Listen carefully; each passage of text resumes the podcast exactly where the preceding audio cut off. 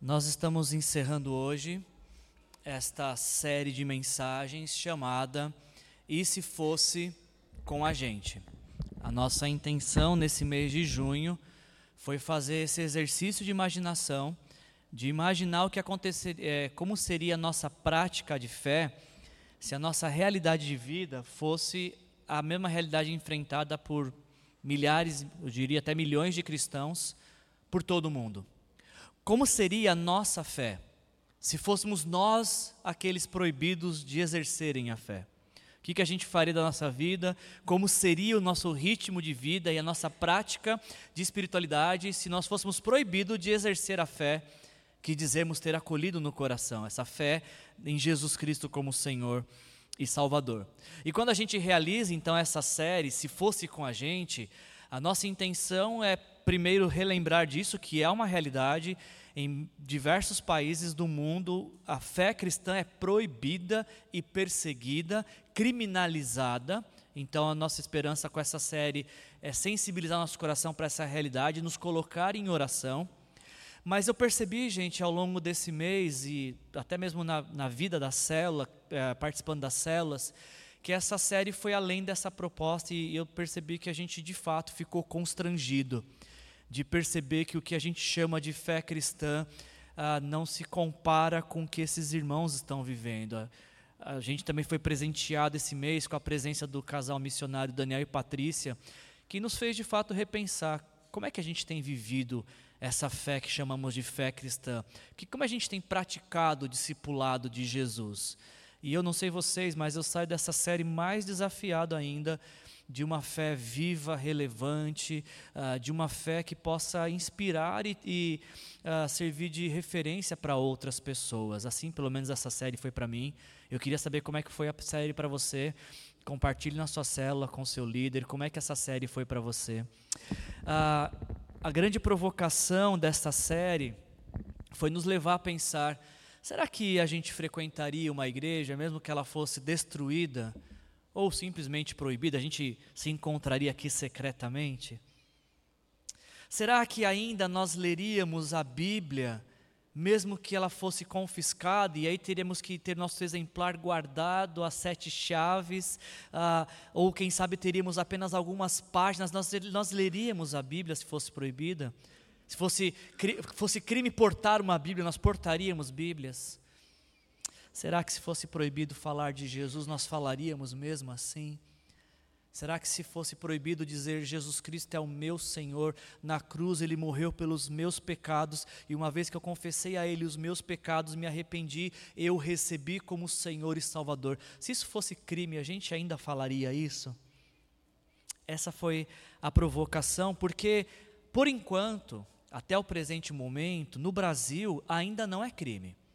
Ainda você pode frequentar uma igreja como essa, as, as, portas estão abertas, qualquer pessoa, independente de qual seja a sua confissão de fé, ela pode entrar e nós esperamos de fato que aqui entrem não apenas evangélicos, que aqui entrem católicos, espíritas, budistas, umbandistas, ateus, que qualquer pessoa possa entrar, sentar, se sentir muito à vontade entre nós e ouvir da palavra de Deus, independente de qual seja a sua confissão de fé. As portas estão abertas, qualquer pessoa pode entrar. Ainda no nosso país, nós podemos ah, fazer isso sem o medo de que alguém vai entrar e cometer algum tipo de, de, de atrocidade com a gente. Podemos portar nossas Bíblias e abri-las em qualquer lugar desse país, creio eu, né? Por enquanto, que ninguém vai tirar da gente a Bíblia. Podemos ter na, vários exemplares em nossa casa, podemos ter no nosso ter um aplicativo que é permitido ter em nossos celulares da Bíblia até onde eu sei, pode ser falado de Jesus ainda. Eu, eu posso dizer, creio em Jesus para alguma pessoa. Ah, agora, a, a grande questão é que vai chegar um momento, talvez, que nós não teremos mais essa, essa liberdade, e a grande pergunta é o que, que a gente vai fazer. Esse é o tema da pregação de hoje. O que, que a gente vai fazer se formos perseguidos? Quando a perseguição chegar, como ela nos encontrará? Como seremos encontrados? No dia da perseguição. E eu queria começar então essa reflexão, quero fechar esta série de mensagens e introduzir a mensagem de hoje do seguinte, da seguinte forma, eu quero refletir com vocês nesse texto aqui. 1 Coríntios capítulo 4, versículo 9.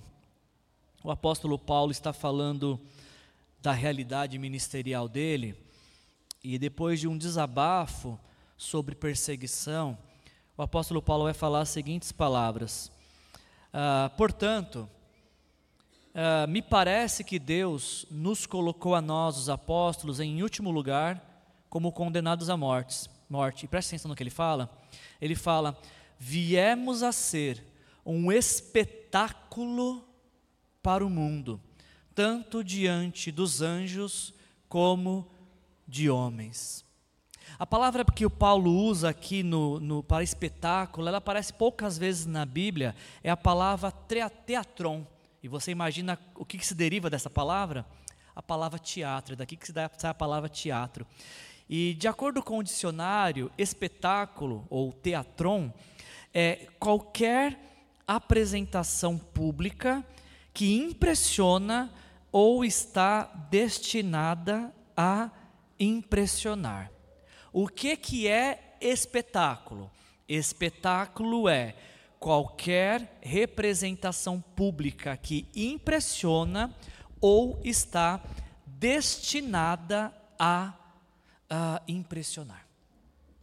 Quando Paulo fala que ele pensa que Deus colocou ele como um espetáculo ao mundo, os apóstolos, eu faço uso das palavras de Paulo que eu penso que não é apenas Paulo que foi colocado por Deus como um espetáculo ao mundo. Ah, se eu estiver correto no meu pensamento, eu penso, eu creio que a igreja de Jesus Cristo, ela é um espetáculo no mundo. Imagina um espetáculo. Como é que é um espetáculo? Um espetáculo ele é definido por categorias e você escolhe o espetáculo que você quer ir. Se você quer assistir uma comédia, você vai para um espetáculo de comédia. Se você quer assistir um drama, você vai para um espetáculo de drama. Você, como ah, ah, público, você escolhe o espetáculo que você quer assistir. Mas com a igreja eu acho que é o contrário. Não é o mundo que escolhe o espetáculo que vai assistir na igreja, mas é a igreja que fornece ao mundo o tipo de espetáculo que ela, igreja, quer fornecer. Vocês entenderam isso que eu estou dizendo? Em espetáculos mundanos, eles são divididos por categoria e o público escolhe. Mas a igreja, como espetáculo, é ela que diz o espetáculo que vai ser. É ela que diz o espetáculo que ela vai apresentar. De acordo com essas palavras de Paulo, eu creio que para o cristão, a vida é o palco e o público, o mundo é a plateia. E aí, gente, nesse sentido, se a gente pensar ah, ah, nessa, nessa analogia de que para o cristão a, a vida é o palco e a plateia é o mundo, a minha, meu entendimento é que não nos resta a alternativa sobre ser visto ou não ser visto. Vocês entendem isso? Se para o cristão a vida é o palco e a plateia é o mundo, nós seremos vistos por este mundo como um espetáculo. Não é alternativa não ser visto. Seremos vistos como um espetáculo. O que nos resta como igreja é dizer que tipo de espetáculo estaremos oferecendo ao mundo. Ah, que tipo de representação pública que impressiona ou é destinada a impressionar que nós estamos, como igreja, oferecendo ao mundo. E isso pode ser algo encorajador, como extremamente preocupante. Deixa eu te dar dois exemplos disso. Diante desta realidade, no palco da vida, onde o mundo é a plateia, me responda, por favor, que tipo de espetáculo é este que uma igreja oferece ao mundo quando ela faz um anúncio dizendo: Vem novinha, o culto.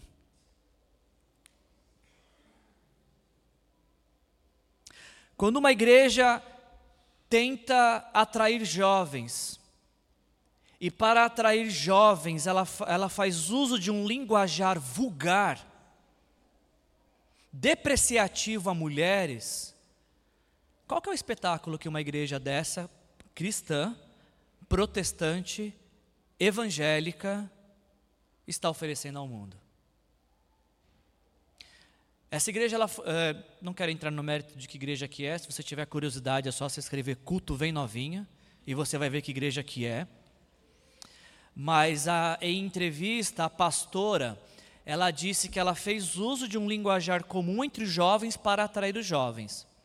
E de fato, lá no culto tinha louvores, as moças receberam coroas de princesa para dizer que elas não podem ser objetivadas. Ob, é, é, eu ia, tem uma palavra que eu queria dizer, objeto alguma coisa, mas elas não podem ser vistas como objeto sexual. Elas são mais valiosas do que isso. A, a, a, a ideia por trás, talvez a intenção foi genuína, mas que tipo de espetáculo que o mundo está vendo? Quando uma igreja faz esse tipo de artifício para atrair pessoas.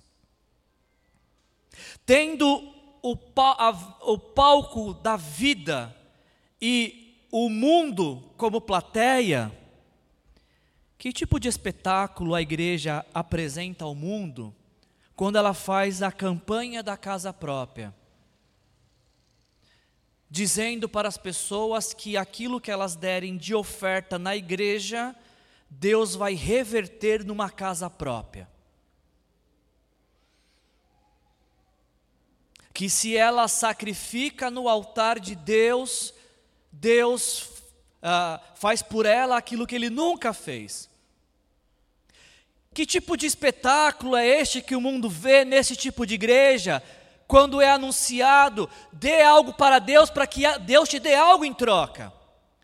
Participe da campanha de sete semanas para você ter o que você quer ter. Que tipo de espetáculo é esse?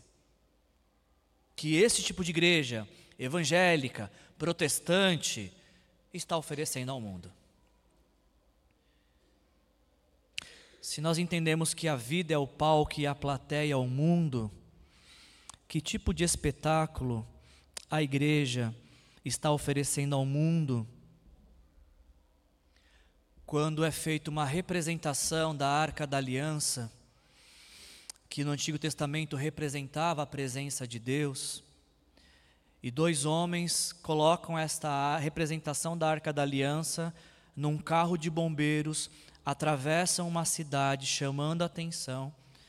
E preste atenção no detalhe, né? Porque a Bíblia nos diz que quando dois homens colocaram a mão na Arca da Aliança morreram, mas esses aqui estão segurando para não cair do carro de bombeiro. E aí a arca é recebida por uma multidão de crentes, detalhe importantíssimo, de cristãos, de protestantes, de evangélicos, que celebram aquele feito, até mesmo como é anunciado por eles, algo jamais visto no país. E aí então uma multidão recebe a, a, a arca da aliança, uh, que entra no templo ao som de chofar, ao som de gritos, ao som de cantos, porque agora está chegando a presença de Deus representada por aquela arca. É uma igreja evangélica. É uma igreja protestante. Se, novamente, se você tiver curiosidade de saber, escreva Arca da Aliança, no YouTube, Arca da Aliança, chegando na igreja, ou Arca da Aliança, no carro de bombeiros e algo do tipo. Que tipo de espetáculo é esse que a igreja evangélica brasileira oferece para o nosso mundo, quando ela faz esse tipo de apresentação na tentativa uh, de impressionar ou, ou que está destinada a impressionar. Qual é o espetáculo que a igreja está oferecendo para o mundo? Quando eu olho para esse tipo de espetáculo que algumas igrejas oferecem para o mundo, isso aqui me parece um show de horrores. Isso aqui me parece escândalo para o Evangelho. E sabe o que é pior, gente? É que quando uma igreja é séria com a palavra de Deus, uma igreja teme ao Senhor, ela é lembrada por isso aqui no Brasil. Faça a experiência, se você é, é, é, cristão evangélico, e quando você diz, ah, sou evangélico, o pessoal fala, mas é evangélico qual? Daquele que pede dinheiro? É o evangélico daquele que, que grita? Nós fomos estereotipados já. Por conta disso, por conta desse tipo de espetáculo. Por conta desse tipo de espetáculo. E a gente tem que explicar que não, nós somos evangélicos, mas não esses evangélicos aqui. Somos cristãos, mas não esses cristãos. Somos protestantes, mas não deste tipo. Que tipo é esse? Do tipo que envergonha Jesus. Do tipo que tem um discurso de fé para mascarar um coração avarento, um coração idólatra, um coração manipulador. Gente, vibrar diante de uma representação da arca de, da aliança é o mais maior exemplo de idolatria dentro da igreja evangélica. Dentro da igreja evangélica. Esse tipo de espetáculo proporcionado por algumas igrejas é o tipo de espetáculo de, de uma fé que está presa só no discurso, que não, há, não, não transforma a vida, não muda o caráter, não preenche o coração. É uma fé que não contagia outros. É uma fé que não leva outros a Jesus, leva, leva muitos à igreja. Deveria ser sinônimo, mas não é. Ir a Jesus nem sempre é sinônimo de ir à igreja. Essas igrejas estavam lotadas. Mas necessariamente estar uma igreja lotada não é sinônimo de ir até Jesus. O mundo está assistindo esse tipo de espetáculo que é chamado de cristianismo. E ele, o mundo olha para esse tipo de espetáculo, de um discurso de fé que não transforma a vida, e eu penso que o mundo questiona: como é que essas pessoas se dizem cristãs, se não é possível ver nada de Cristo nelas? Faz sentido isso para você? Como chamar cristão quem não parece com Jesus? Pessoas que dizem Jesus Cristo salva, transforma, mas as suas vidas começam, continuam as mesmas. De que Cristo que está sendo anunciado? Porque um Cristo que transforma, que não transforma as suas vidas, tem uma incoerência gigantesca aí. Gigantesca de pessoas que falam que são ah, ah, pessoas que têm sua vida pautada pela palavra de Deus, mas as suas decisões não têm nada de palavra de Deus.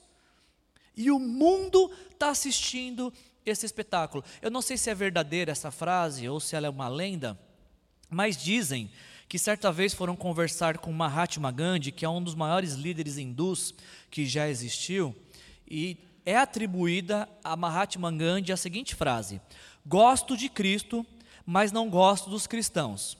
Eu seria cristãos, eu seria cristão se os cristãos se parecessem mais com Jesus.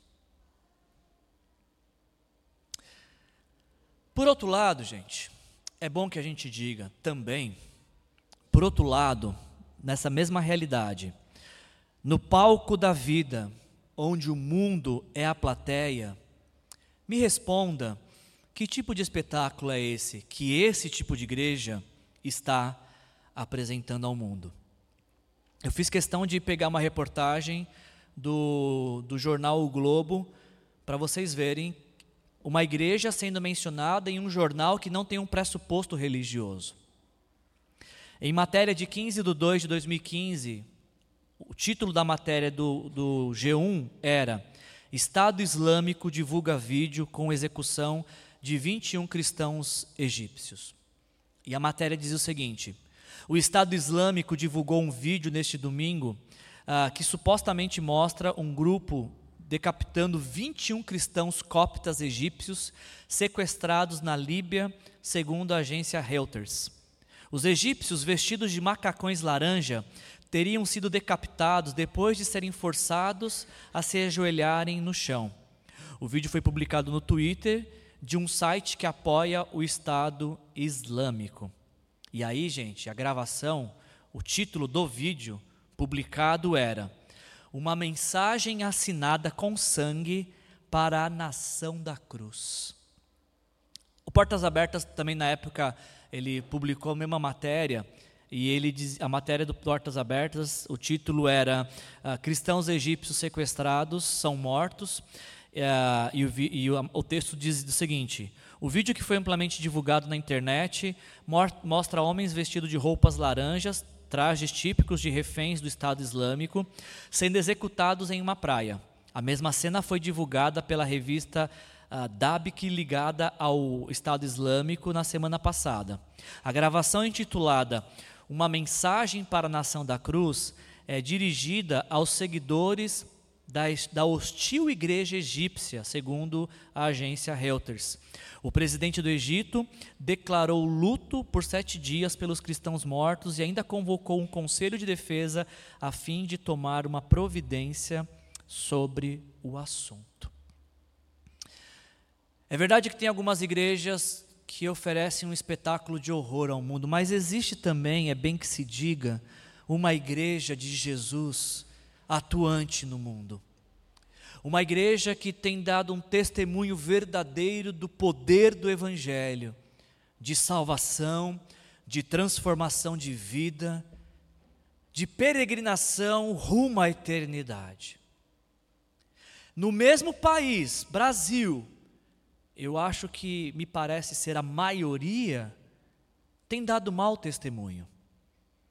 Tem vivido uma fé que não transforma suas vidas, mas ainda existe no Brasil uma igreja séria, comprometida com o evangelho, relevante, atuante, e que é esta é a igreja de Jesus que oferecerá um espetáculo de vida para a nossa nação. É esta igreja que me parece ser aquela, como o apóstolo Paulo fala em 2 Coríntios 2,15, que traz o aroma ou o perfume de Cristo. É esta igreja que Jesus quer usar para tornar o seu nome conhecido. E a pergunta é: qual é a nossa igreja? Onde a nossa igreja, Aliança Vista Verde, se encaixa? De que lado desse palco nós estamos? Qual é o espetáculo que a Aliança Vista Verde, através da vida de seus membros, tem proporcionado ao mundo? porque esta igreja viva, vibrante, triunfante, relevante, o mundo está olhando para ela e perguntando: como é que eu faço para ter essa paz que vocês têm? Como é que eu faço para ter essa transformação que vocês experimentaram? Como é que eu faço para ter essa certeza de que se eu morrer hoje, eu vou para o céu? É esta igreja de Jesus que vai inclusive ser capacitada a passar pela perseguição. Para a gente entender então essa distinção de igrejas, de espetáculos, e principalmente como sobreviver a uma perseguição, como passar por uma perseguição, eu quero fazer uso de um texto de perseguição. Eu quero refletir com vocês em uma passagem onde o apóstolo Paulo passou por uma dura perseguição. Eu peço que você me acompanhe nessa leitura de Atos capítulo 14, versículos de 21 a 28, e que junto possamos aprender como ser uma igreja relevante, atuante, transformadora, inspiradora, que, que serve de luz neste mundo para transformar vidas para a glória de Deus, em nome de Jesus. Atos 14, a gente vai ler o capítulo inteiro de Atos 14. Ouça a minha voz, mas deixe que o Espírito fale ao seu coração nesta noite através da palavra em nome de Jesus.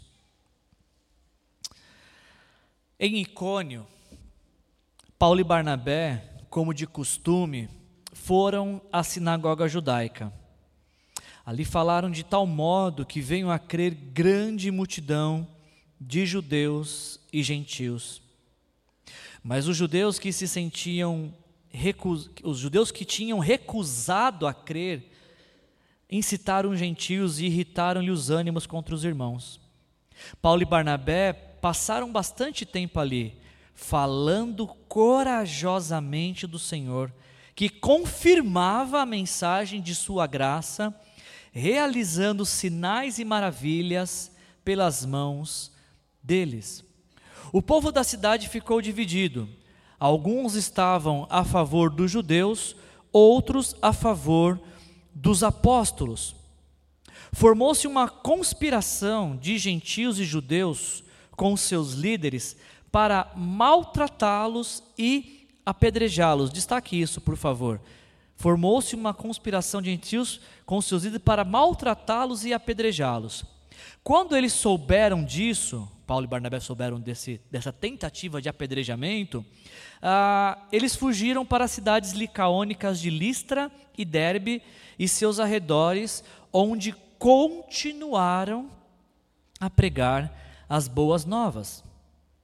O versículo 8 nos diz que em Derbe havia um homem paralítico dos pés, aleijado desde o nascimento, que vivia ali sentado e nunca tinha andado. Ele ouviu Paulo falar e quando Paulo olhou diretamente para ele e viu que o homem tinha fé para ser curado, disse em alta voz: Levante-se, fique de pé. Com isso, o homem deu um salto e começou a andar. Ao ver, ao ver que Paulo fizera, a, multidão começou a gritar em língua licaônica: Os deuses desceram até nós em forma humana. A Barnabé chamavam Zeus e a Paulo Hermes, porque era ele quem trazia a palavra. Os sacerdotes de Zeus, cujo templo ficava diante da cidade, trouxe bois e coroas de flores à porta da cidade, porque ele e a multidão queriam oferecer sacrifícios. Ouvindo isso, os apóstolos Barnabé e Paulo rasgaram as roupas e correram para o meio da multidão, gritando: Homens, por que vocês estão fazendo isso? Nós também uh, somos humanos como vocês. Estamos trazendo boas novas para vocês dizendo-lhes que se afastem dessas coisas vãs e se voltem para o Deus vivo que fez o céu, a terra, o mar e tudo que neles há. No passado, ele permitiu que todas as nações seguissem os seus próprios caminhos. Contudo, Deus não ficou sem testemunho, mostrou sua bondade, dando-lhe chuva do céu e colheitas no tempo certo, concedendo-lhe sustento com fartura e um coração cheio de alegria. Apesar dessas palavras, no versículo 18, eles tiveram dificuldade para impedir que a multidão oferecesse sacrifícios.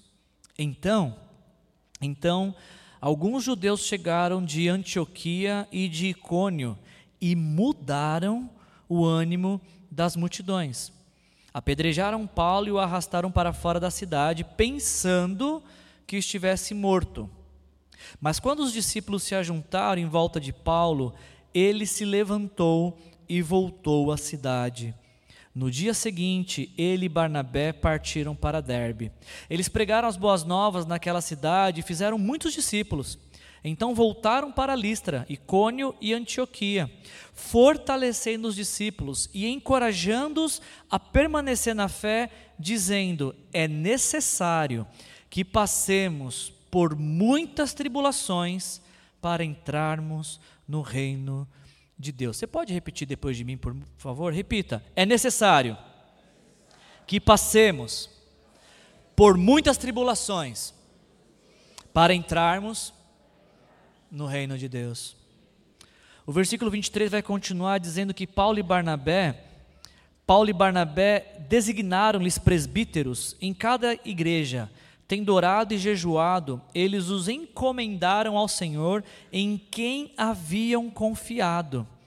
Passando pela Psídia, chegaram a Panfilha e, tendo pregado a palavra em Pergue, desceram a Atalha. De Atalha navegaram de volta a Antioquia, onde tinham sido recomendados a graça de Deus para a missão que agora haviam completado. Chegando ali, reuniram a igreja e relataram tudo o que Deus tinha feito por meio deles e como abrira a porta da fé aos gentios. E o versículo 28 termina dizendo: Ali ficaram ali uh, muito tempo com os discípulos. Eu queria orar mais uma vez, se vocês me permitirem, por favor.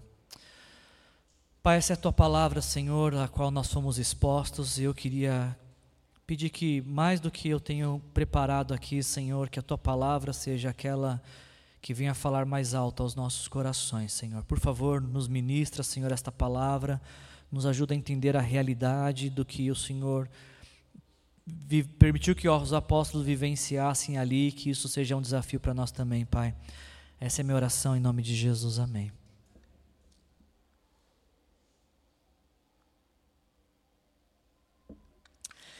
Em Atos capítulo 13, se você voltar uma página, você vai ver que Paulo e Barnabé, eles são membros da igreja de Antioquia e congregando, eu imagino que era um culto bem esse, igual assim a gente está tendo. Era um culto normal.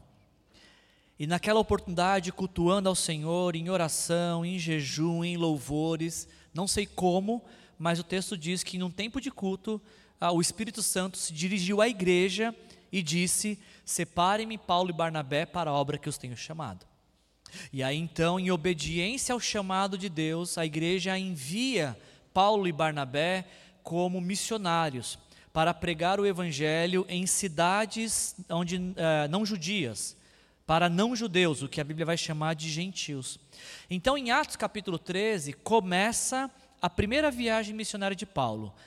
Ele sai de Antioquia e começa visitar algumas igrejas do Oriente, o que para nós hoje é o Oriente Médio. Nós temos a primeira parte dessa viagem, que durou quase um ano, no capítulo 13, e a segunda parte dessa viagem, dessa primeira viagem missionária, no texto que nós lemos agora, no capítulo 14. E o texto que nós lemos no capítulo 14 nos, nos informa o texto de que Paulo tinha um costume, ele tinha uma estratégia evangelística. Quando ele chegava em uma cidade, seja ela qual for, ele procurava uma sinagoga. Sinagoga é como se fosse uma igreja de judeus.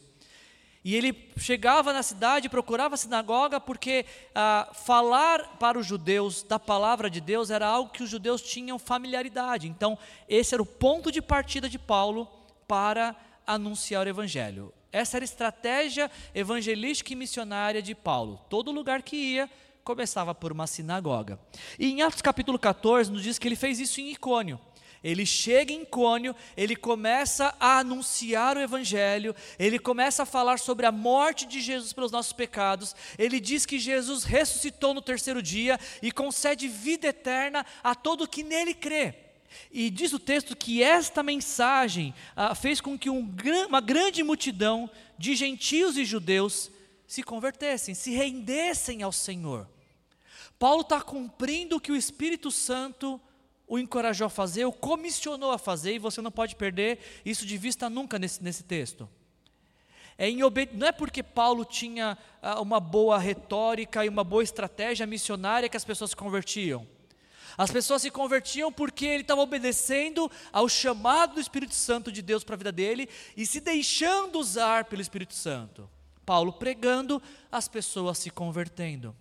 Mas o que me chama a atenção nesse texto é que, nesse mesmo contexto de pregação e conversão, nos diz no versículo 2 que alguns judeus se recusaram a crer. O ambiente é o mesmo, sinagoga. A pregação é a mesma, evangelho de Jesus. E nesse mesmo evangelho tem os que se convertem, os que se rendem a essa mensagem, e os que não, não, não é que eles não entenderam, é os que entenderam e se recusam a reconhecer Jesus Cristo como Senhor. E não apenas se recusam, como também tentam ah, incitar a multidão, mudar o ânimo das multidão para não crer. E aqui talvez seria um momento em que Paulo e Barnabé poderia ficar ah, desanimado, poderia ah, ficar frustrado, porque estão se esforçando para pregar, enquanto tem outros que estão se esforçando para desfazer o serviço deles. Mas o que me, me, me anima muito o coração aqui é porque diante desta opressão, diante desta perseguição, diante desta ah, barreira, o versículo 3 nos diz que Paulo e Barnabé continuaram falando corajosamente do Senhor. Aqui nós temos a primeira lição desse texto sobre perseguição. Quando a perseguição chegar, nós não podemos perder a coragem de continuar fazendo aquilo que o Espírito Santo nos convidou a fazer. Paulo não para de pregar por conta da perseguição. Paulo não, não fica inibido de anunciar o Evangelho porque está sendo perseguido e oprimido. Pelo contrário, parece que aquilo é combustível para a sua vida, para que ele pegue com mais veemência, com mais paixão, com mais coragem. Eu não sei se você já passou por essa situação alguma vez de uh, anunciar aquilo que Jesus é para você e receber alguma represária. Aprenda com o nosso irmão Paulo. Diante de empecilhos, mantenha a sua posição em Jesus. E isso é tão precioso porque enquanto Paulo tem coragem para anunciar sobre o Senhor, o texto também nos diz versículo 3 que o Senhor confirma a mensagem de sua graça, realizando sinais e maravilhas pelas mãos deles. A obediência em fazer o que o Espírito chamou para fazer, a pregação corajosa, cheia de paixão e ânimo, recebe como brinde, como coroação, a, a confirmação de Deus de que aqueles discípulos estavam no caminho certo. Esse primeiro espetáculo de Paulo é, é uma atuação de coragem frente aos desafios. É uma, uma, um espetáculo de perseverança, mesmo diante de tantos empecilhos. É um espetáculo de fé, aonde há tantas dificuldades para permanecer e continuar. Esse é o espetáculo que Paulo é, oferece pela igreja de Jesus Cristo. A igreja de Jesus aqui em Atos 14, versículos de 1 a 7, está dando um espetáculo de perseverança, de coragem, de relevância para aquela sociedade de Icônio. Como não podem parar a pregação, então aqueles que se recusaram a crer ameaçam de morte Paulo e Barnabé. O apedrejamento, ele era uma condenação de morte praticada pelos judeus. Então, diante desta ameaça, Paulo e Barnabé, eles vão seguir viagem para uma outra cidade, agora a cidade de Listra. Ah, e aqui nós temos uma, um, um, espaço de quase três meses entre o tempo que Paulo fica em, em Icônio e sua viagem, e completa-se quase seis meses quando ele chega em Listra. E aqui nós temos o segundo... Ah, modelo de, de como se portar diante de uma perseguição. Paulo chega na cidade de Listra e, embora a cidade é outra, o auditório é outro, a pregação é a mesma. Jesus Cristo é o Senhor. Jesus Cristo é o nosso Salvador. Ele morreu por nós e Ele quer conceder vida eterna para todos aqueles que se arrependem de seus pecados. Só que nesse texto aqui tem uma coisa que eu achei tão interessante que eu li esse texto e eu precisei parar um pouquinho para fazer um exercício de imaginação porque o versículo 9 nos diz que enquanto Paulo está pregando, naquele auditório, ele viu um homem que tinha fé para ser curado. Deixa eu te perguntar, como é que é uma pessoa que tem fé para ser curada? Discretamente, olha assim de rabo de olho, a pessoa que está do seu lado, você acha que é uma pessoa que tem fé para ser curada? Ela tem cara de fé. Como é que é cara de fé? Eu estou olhando para vocês aqui, eu estou tentando identificar alguém que tem fé no que eu estou falando aqui. Estou vendo bastante pessoas que têm fé no que eu estou falando. Como é que é? O que, que, que, o rosto acusa? Como é que é o rosto de alguém que tem fé? O texto não nos diz. Eu só, tô, só posso imaginar. E eu imagino então Paulo pregando, e aquele homem olhando no olho de Paulo, e, e parece que cada palavra de Paulo era para a vida dele. Parece que não tinha mais ninguém ali. Parece que era Paulo e ele. Eu acho muito interessante quando algumas pessoas falam assim: Wilson, você pregou hoje, parece que era para mim. Eu falei, então era para duas pessoas, porque era para mim também. A pregação sempre é para mim primeiro, mas já aconteceu com vocês de ter pregações que você fala, parece que não tinha ninguém, parece que era só o pregador e eu? Eu acho que era essa experiência que esse homem está tendo. Paulo está falando sobre a salvação em Jesus e aquele homem, eu preciso dessa salvação. Paulo está falando de que em Jesus há perdão dos pecados e aquele homem falando, é para mim isso, eu preciso que meus pecados sejam perdoados. Paulo está falando de transformação de vida e aquele homem, é para mim essa palavra. Ele não fala assim, fala a Deus como para falar para outro. Não, é para mim, é comigo que Deus está falando através dessa pregação. Eu acho que era mais ou menos isso que esse homem estava vivendo. E quando Paulo vê que aquele homem tinha fé para ser curado, Paulo dá uma palavra de ordem pela fé em Jesus. Levante-se, fique de pé. O que não foi surpresa para Paulo, mas foi surpresa para todos, é que aquele homem não apenas fica de pé, como ele salta e ele começa a andar pelo poder do nome de Jesus, com a autoridade que Paulo tinha no nome de Jesus. Não era a campanha dos sete dias para ficar de pé. Não era venha à nossa igreja para você ser abençoado. Não, era a pregação de Jesus Cristo. Era o evangelho de Jesus sendo anunciado e o poder de Deus sendo manifestado. Aqui é Paulo pregando, mas podia ser uma criança, na autoridade de Jesus, que o efeito seria o mesmo. Há um milagre evidente nessa cena, que não tem nada a ver com Paulo, não é poder de Paulo, é poder de Deus. Porque Paulo falou isso, ah, ah, vendo que o homem tinha fé, fé em quem? Não em Paulo, fé em Deus, fé no Deus que estava sendo anunciado. E aquele homem experimenta então dessa transformação. Quando a multidão vê esse espetáculo de fé, de um homem que não tinha condições de andar e que agora anda, salta, canta, pula, aquela multidão fica impressionada.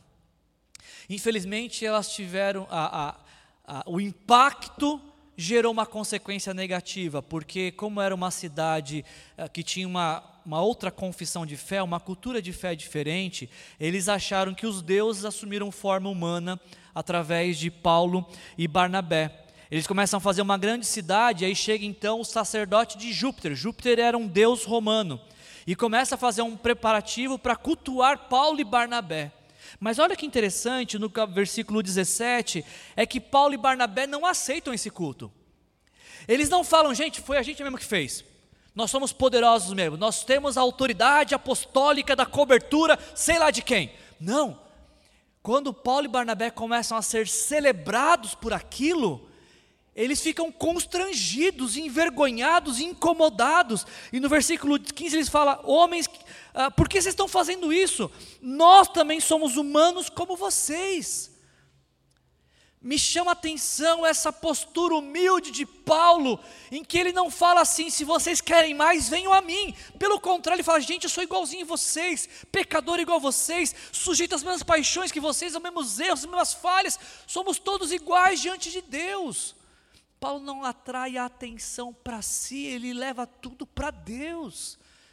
Senhor, que diferença dos nossos dias onde pregadores usados por Deus acham que a glória é deles, acham que o poder é deles, não é, não é. Paulo, inclusive, fala isso no versículo 17: Deus não ficou sem testemunho, Ele mostrou Sua bondade, dando-lhe chuva do céu, colheita no tempo certo, concedendo-lhe sustento com fartura e um coração cheio de alegria. É só Deus que pode conceder um coração cheio de alegria. E se você estiver precisando dessa alegria, Deus pode conceder hoje, mas só Ele pode fazer isso. É dele que vem a alegria que você precisa, é dele que vem a vida que você precisa, é dele que vem o poder e a transformação que você necessita. Só Ele pode fazer isso, só Ele é Deus, só Ele é Senhor. E aí, Paulo está pregando sobre isso, e, e aquela multidão está ouvindo Paulo. E a multidão que estava tentando celebrar Paulo, diz o versículo 18, que foi com muita dificuldade que Paulo conseguiu impedir aquela, aquela movimentação idólatra. A gente chega, está caminhando para o final da mensagem, porque a gente chega diante desse cenário, então. Imagina essa cena: uma multidão festejando a atuação de Deus através da vida de Paulo e Barnabé. Paulo e Barnabé rejeitando essa celebração, porque eles sabem que toda a glória é devida tão somente a Deus. E aí, versículo 19, para minha surpresa, diz que naquele momento ah, chegam alguns dos judeus que estavam perseguindo Paulo desde o começo da saída da, da, da igreja de Antioquia. Desde o começo dessa viagem, Paulo sendo perseguido. Ele chegou, ele chegou em Antioquia, da, ele chegou em Chipre primeiro, pregou o evangelho, os perseguidores chegaram. ele sai e vai para Antioquia da Psídia. Ele chega em Antioquia da Psídia, os perseguidores chegam, ele sai e ele vai para ah, para outra cidade, não vou lembrar agora qual cidade que é. E, e, acontece assim, na primeira viagem missionária, a cada cidade que Paulo chega e prega o evangelho, os perseguidores chegam atrás dele. Mas agora, quando Paulo está em Listra, os perseguidores o alcançam. Porque essa turma que tá, chegou de Antioquia da Psídia e de Icônio, Icônio é onde a gente começou a nossa história hoje, eles mudam o ânimo da multidão. Perceba que gratidão parece ter um prazo de validade curto, né? A multidão que estava celebrando Paulo, agora por forem convencida pelos perseguidores a apedrejar Paulo. E a gente não pode passar por esse texto rapidamente, porque tem, outro, tem um fator muito espetacular nesse texto. Atos capítulo 14, versículo 19. Apedrejaram Paulo e o arrastaram para fora da cidade, pensando que estivesse morto. Acabei de falar para vocês de que os judeus tinham como pena de morte o apedrejamento. Uma das formas de condenar um criminoso judeu era apedrejá-lo até a morte. Uh, o texto nos diz, no versículo seguinte, que uh, quando os discípulos uh, se ajuntaram em volta de Paulo, ele se levantou e voltou para a cidade. Pergunta: como é que um homem que foi apedrejado brutalmente do nada levanta e segue viagem. Muitos teólogos acreditam que nesse ponto, Atos 14, 19, Paulo morreu. E há fundamento para essa crença porque se tem alguém que sabe atacar a pedra até matar, era os judeus daquela época. Alguém que tem como sistema de morte o apedrejamento sabe quando alguém morreu de tanto ser apedrejado. Então tem fundamento que Paulo pode ter morrido nesta cena. Até tem um teólogo, o Russell Norman Champlin, ele diz as seguintes palavras: Teria ocorrido nessa oportunidade a visita de Paulo ao terceiro céu? Teria o apóstolo realmente morrido? Parece fora de dúvida que a primeira pergunta pode ser respondida afirmamente, ou seja, talvez nessa cena Paulo teve aquela revelação que ele fala sobre o terceiro céu. Quanto à segunda, ou seja, se ele morreu, ah, o texto sagrado não subentende necessariamente que Paulo tivesse morrido. E agora eu queria que você atenção nisso. Todavia, não há de se duvidar que a sua recuperação física foi miraculosa, porquanto nenhuma pessoa que houvesse passado pelo castigo que ele passou, do apedrejamento, poderia saltar repentinamente sobre os pés, entrar novamente na cidade, para no dia seguinte fazer uma viagem que era a pé normalmente, né? A uma viagem vizinha.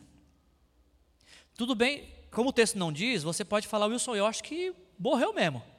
Tacaram tanta pedra no Paulo que, ó, foi dessa vez que ele foi encontrar com Jesus mais cedo. Você pode acreditar, tem, tem margem para isso. Mas se você for um pouco mais conservador e falar, Wilson, se o texto não diz, eu acho que ele não morreu. Tudo bem também. Agora, o que é inegável, gente, é que nós estamos diante de um espetáculo de uma cura sobrenatural de Deus. No, no meu começo da minha caminhada de fé, nos meus primeiros anos de fé, antes de eu ser um teólogo, eu li esse texto e como é que eu imaginava esse texto? Paulo tomando umas pedrinhas, aí ele, ah, morri, aí ele fingiu de morto. Aí diz o texto aqui no versículo 20, né? Que quando os discípulos chegaram, ele se levantou. Então eu imagino Paulo, pá, morri. Aí ele abre o olho assim, viu que todo mundo foi embora, bate a mão e vida que segue. Eu pensava nesse texto assim. Como é que você pensava esse texto? Eu pensava que foi assim. Mas se a gente entende que o judeu tem por prática de condenação o apedrejamento até a morte, eles bateram para valer em Paulo. Eles atacaram pedra para valer. Eu não sei se Paulo, nessa oportunidade, lembra do mesmo apedrejamento que ele presenciou com Estevão em Atos capítulo 7. A situação é bem parecida. Estevão, depois você pode ler lá Atos capítulo 7, Estevão falando corajosamente do Senhor Jesus. Os que se recusaram a crer pegaram pedra, e Paulo parece que era mais jovenzinho, uh, ficou como guarda-roupa, guarda guarda-casacos. As pessoas deixaram as roupas com ele, os casacos com ele, para atacar pedra em Estevão. Paulo presenciou essa cena em Atos 7. E em Atos 14, agora, ele é vítima disso. Nós estamos diante de uma manifestação de milagre, de poder de Deus, de Deus pegar um homem que foi profundamente maltratado, castigado brutalmente e restabelecer sua saúde minimamente para que ele possa se levantar e seguir em missão. Mas o grande detalhe desse texto não é se Paulo morreu ou não morreu. O grande detalhe desse texto, gente, é o versículo 20, que diz que quando os discípulos fizeram o quê? Rodearam Paulo, se cercaram de Paulo, ficaram em volta de Paulo. E você falou isso, qual que é a relevância disso? Muito simples. Eu estou imaginando Paulo apedrejado, sangrando até a morte. Os perseguidores constatando que ele estava morto ou quase morto, saindo triunfando por terem matado Paulo ou deixado às vésperas da morte. A comunidade de discípulos rodeando Paulo e falando: Deus, tem misericórdia da vida dele, Senhor. Senhor, em nome de Jesus, por favor, o cure. Por favor, Senhor, restabeleça a saúde dele. Deus, em nome de Jesus, toca na vida deste homem, para que esse homem não morra antes de viver todas as coisas que o Senhor determinou para ele. Por favor, Senhor, vem intervir. Eu imagino uma comunidade orando por alguém que está sofrendo. Eu imagino discípulos que estão cercando este irmão na fé e se recusando a sair daquele lugar até que Deus não faça algo. Existe poder na coração da comunidade de discípulos de Jesus. Esse é o motivo pelo qual, quando nossas celebrações terminam, nós chamamos à frente aqueles que querem oração. A gente inconscientemente está praticando exatamente isso. Nós estamos rodeando pessoas como discípulos de Jesus, suplicando o favor de Deus. Não há poder em nossa oração, não há méritos em nossa oração, existe fé de que Deus pode transformar de fato vidas. É por isso que a gente precisa tanto das nossas células, é por isso que a gente precisa tanto dos nossos encontros. Nós precisamos, como discípulos, rodear pessoas em oração, em abraço, em palavras de afirmação, porque, como diz esse texto, existe poder de Deus quando a igreja se reúne em torno daqueles que estão sofrendo. Eu acho que é exatamente o que está acontecendo. Algumas versões mais antigas traduziram esse texto com ao entardecer, os discípulos se juntaram em volta de Paulo. Então há uma expectativa de que eles passaram horas e horas orando e foram recompensados com Deus curando Paulo, para que esse homem pudesse estar de pé para cumprir aquilo que Deus o chamou para fazer. Então, não desperdice os tempos de comunidade de fé. Não dispense estar cercado de discípulos de Jesus. Existe poder de Deus para a sua vida quando discípulos de Jesus estão ao seu redor. O capítulo 14 termina, e, e ele termina como começa o 13. Paulo ele sempre sai de Antioquia e ele volta para Antioquia. Antioquia é a igreja mãe de Paulo. Paulo é enviado para Antioquia, mas ele regressa para Antioquia. E antes de Paulo voltar para Antioquia, é neste momento que ele escreve a carta aos Gálatas. A carta aos Gálatas é a primeira carta que Paulo escreve, a primeira redação, pelo menos que chegou até nós, do apóstolo Paulo. E depois dessa experiência, em Gálatas 6, 7, 17, o apóstolo Paulo fala: Ninguém me perturbe, pois trago em meu corpo as marcas de Jesus. De fato, aquele dia foi marcante. Paulo experimentou em pequena escala o grande sofrimento que Cristo também experimentou. E com isso eu queria concluir a mensagem de hoje, porque a gente está falando de espetáculo, né? Vocês lembram que a gente começou falando sobre espetáculo? E a gente viu o espetáculo de uma igreja relevante uma igreja que tem Jesus Cristo como o Senhor e Salvador e que é impactado por esta fé em Jesus. Paulo acabou de ser apedrejado em Listra. E eu te pergunto, se você fosse, fosse pregar, sei lá, vamos escolher uma cidade aí, que não tenha ninguém daqui, né? Se você fosse ah, pregar ah, no Sudão, que a gente orou hoje, e aí você falasse de Jesus, e te apedrejassem no Sudão, te deixando quase à morte, o que é que você faria? Seria até aceitável se você falasse assim: deu para mim. Eu acho que isso não é para mim. Nós, nós entenderíamos como igreja e falávamos: acho que você tem razão, a gente quer te abraçar, te ajudar a se restabelecer. Talvez até mesmo nós, como igreja, falar: olha, precisamos retirar essa pessoa, prestar auxílio para ela poder se recuperar. Ah, ela já prestou o serviço que tinha que prestar. Seria supernatural isso. O que é espantoso nesse texto, e aqui é o último espetáculo que eu quero apresentar para vocês, é porque o versículo 21 diz que eles pregaram as boas novas naquela cidade e fizeram muitos discípulos. Então voltaram para Listra, Icônio e Antioquia. Paulo volta para a mesma cidade em que ele foi apedrejado. Isso não é espantoso? Isso não, não é espetacular para você? Como é que um homem tem a coragem, a ousadia de voltar para o mesmo lugar que ele acabou de ser apedrejado? Esse texto aqui não tem dias. Paulo não teme ser apedrejado novamente. Paulo não tem rancor, mago em seu coração contra os seus perseguidores. Ele tem coragem de Jesus para voltar no mesmo lugar que ele foi maltratado. Uau, que, que lição que a gente aprende, que espetáculo é esse? A gente para de falar com quem fala grosso com a gente, com quem xinga a gente. Paulo voltou para pregar o evangelho para quem quase tentou matar ele. Não é espetacular isso, gente? Não é espantoso? Paulo volta para Listra, justo lugar aonde ele foi apedrejado.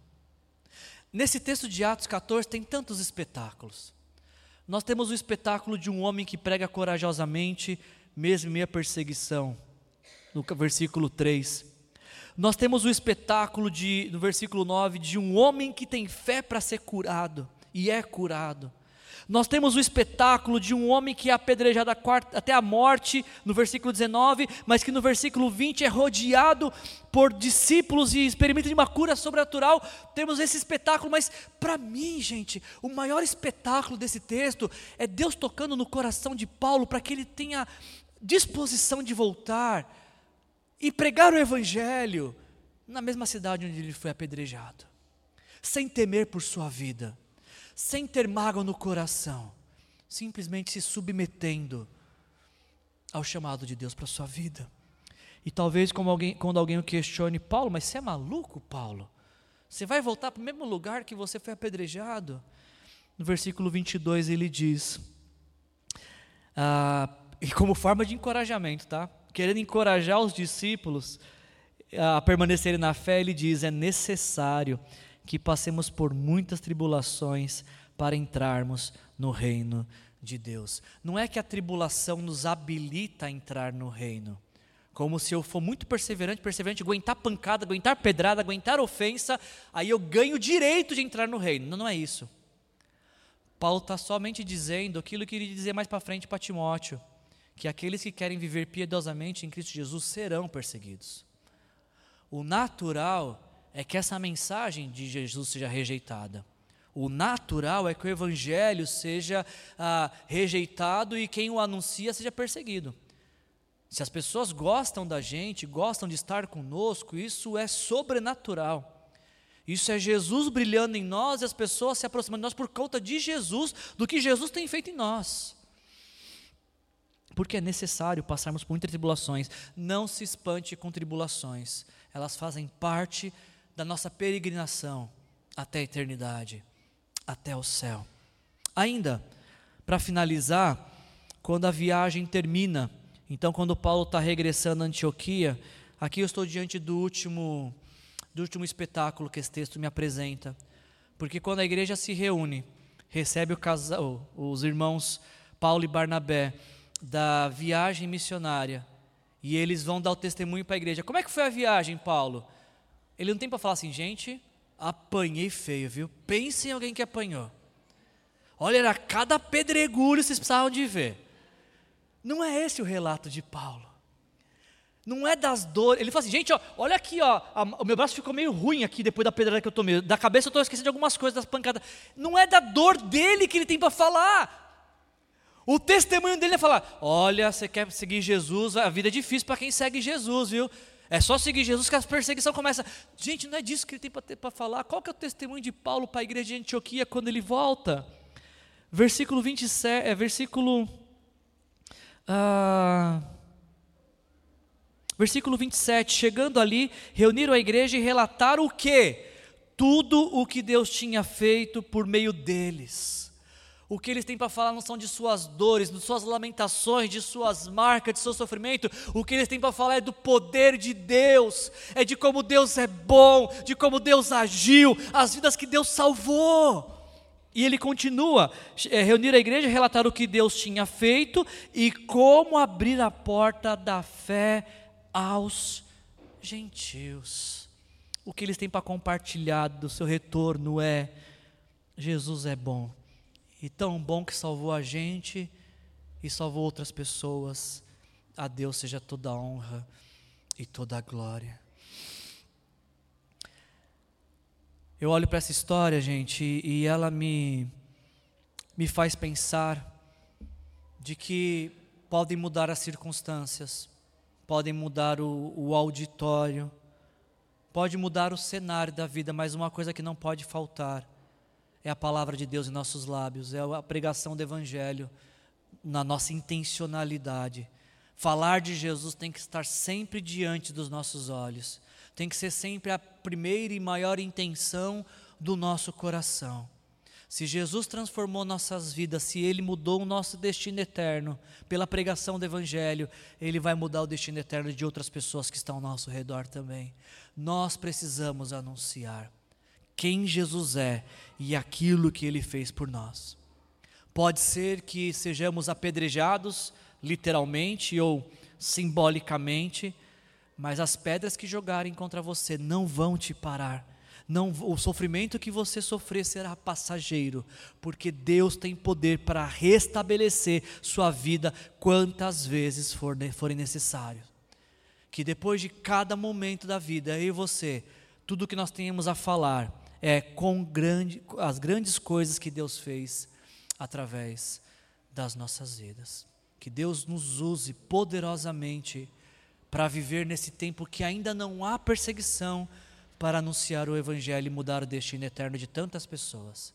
E o dia que a perseguição chegar, se ela chegar nos nossos dias, que Deus continue nos usando para pregar o Evangelho e mudar o destino eterno de pessoas como um dia mudaram o nosso. Feche seus olhos, vamos orar. Pai, em nome de Jesus, obrigado, Senhor, por essa palavra, Senhor, obrigado por nos permitir, Senhor, ver a tua igreja atuante, vibrante, poderosa, caminhando na, na confiança do Senhor, Pai.